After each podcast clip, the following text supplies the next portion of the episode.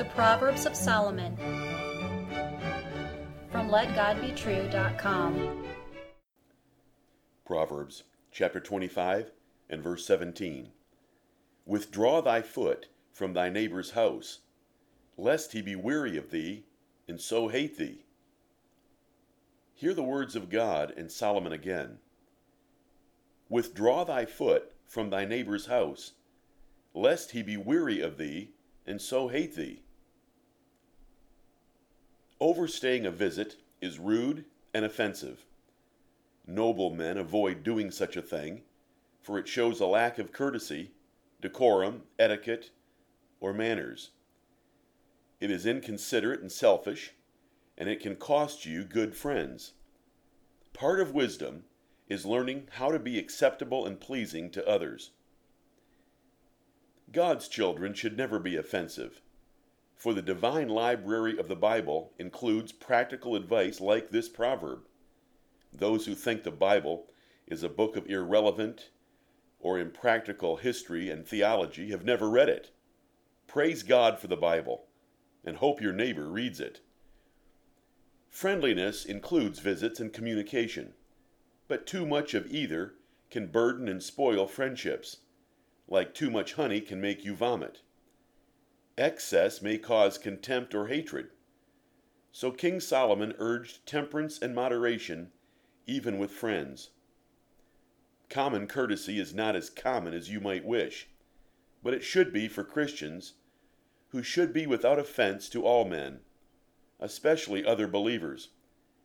In this selfish generation, etiquette and decorum are ignored or despised, to this generation's shame. There are two common variations of this proverb's wisdom, one negative and one positive. It is said, familiarity breeds contempt, to warn against excessive time with friends. Other than exceptional friends, the more time with another person may lead to dislike. It is also said, absence makes the heart grow fonder to state the need for some space and time, even among friends. Valuable friends will be revealed by absence, for affection and desire to see the other party will increase. Do you know and observe both rules? It is easy to overstay a visit, visit too frequently, call too often, talk too long, email too often, or text too frequently. These intrusions can be a burden and lead to resentment and hatred. What you would never do to a stranger, you might easily do to a friend. Beware. The Scriptures can make you wise unto salvation and provide everything needed for ministers, but they also teach wonderful practical wisdom. Here is good advice to help you grow in favor with men as Jesus Christ did. Much of education today is quite worthless. Instead of studying who discovered Bolivia in school, classes on etiquette, social ethics, and practical wisdom should be restored. Solomon's Proverbs should be the textbook. But this book from the finger of God is the treasure of his saints. They should learn it, outshine the world in nobility, and rejoice in their treasure. The wisdom in these few words equals Solomon's solution of cutting a baby in half found in 1 Kings chapter 3 and verse 25. Appreciate it.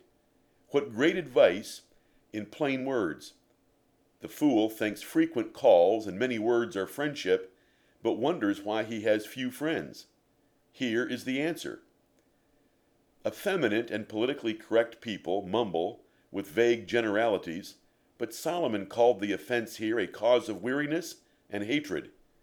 Love this plain book of the Bible and this individual proverb.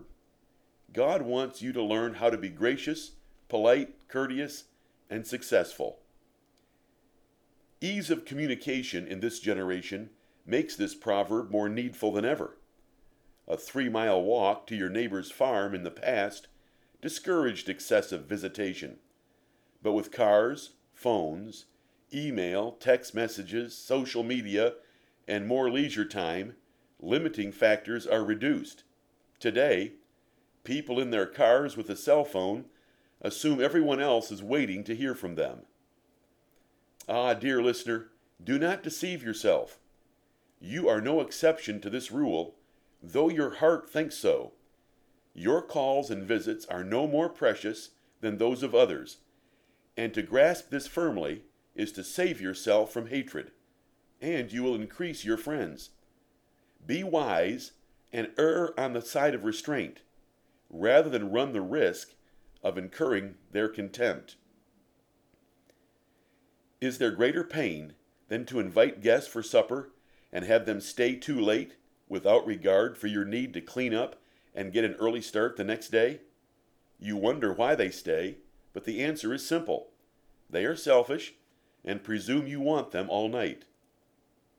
What can you do as a guest? Simply suggest you should leave while the night is young, and let your host dictate how long you stay. If they agree with your request, leave and know that you are wise. If they beg you to stay, do so and graciously try to leave again an hour later. A related proverb crushes pride and teaches nobility as well. When invited to an event, sit in the least important seat. It is better to be asked to move upward than to be asked to move downward. Applying this wisdom to visiting neighbors, it is better to be asked to stay longer by your host than to be asked to leave by him. True friends remember that time is precious. They are conscious of time constraints on the other party. You may be bored with nothing to do, but others are not sitting around waiting for the phone to ring. Discretion requires you to be conscious of others and their time limitations or needs. Do not presume on others just because you do not have a life. Life is short and there is never enough time. To get everything done takes time urgency. A five minute phone call once a week is a precious reminder of friendship. An hour phone call twice a week is a burden no man can bear. Keep the conversation moving and get off the line quickly. Be a true friend and preserve your friend's love for you. Two are better than one, and friendship is a great blessing, as Solomon taught in Ecclesiastes chapter 4, verses 9 through 12. Hearty counsel from a friend rejoices the heart like good ointment and perfume, and friends should be kept carefully. One way you can do this is to not presume on their time. The proverb neither constrains nor minimizes friendship, but rather perfects and protects it. Here is no condemnation of warm and friendly discourse, but rather the abuse of time by presumptuous and inconsiderate friends. The Bible exalts friends and being truly friendly. Do you still need social guidance? Do not arrive early to a private function, as the host is likely finishing preparations. Bring a small gift, but do not expect them to open it or make a big deal over it. Send a thank you card after the event. If eating out, make an attempt to pay the bill, lest your host think you presume on him. Dress at least equal to the occasion for the event. If you are overcome by the urge to communicate, get down on your knees and pray. The Lord has a multitasking switchboard open just for you but your mere mortal friends do not. Walking and talking with the Lord will do you much more good as well. If you cannot think of what to pray, and your friend is pressing on your mind, then pray for your friend. There is no need for caution or reserve in coming boldly and repeatedly to God's throne in prayer and staying there as long as you need or desire, for Jesus lives forever as your high priest. God actually requests your importunity, which is bothering and pressing him enough by your repetitions to get him to comply, which Jesus taught in Luke chapters 11 and 18. God is never weary of your coming, and he will draw ever closer to you by your much coming. There is no better time than now to approach his throne, for he neither slumbers nor sleeps.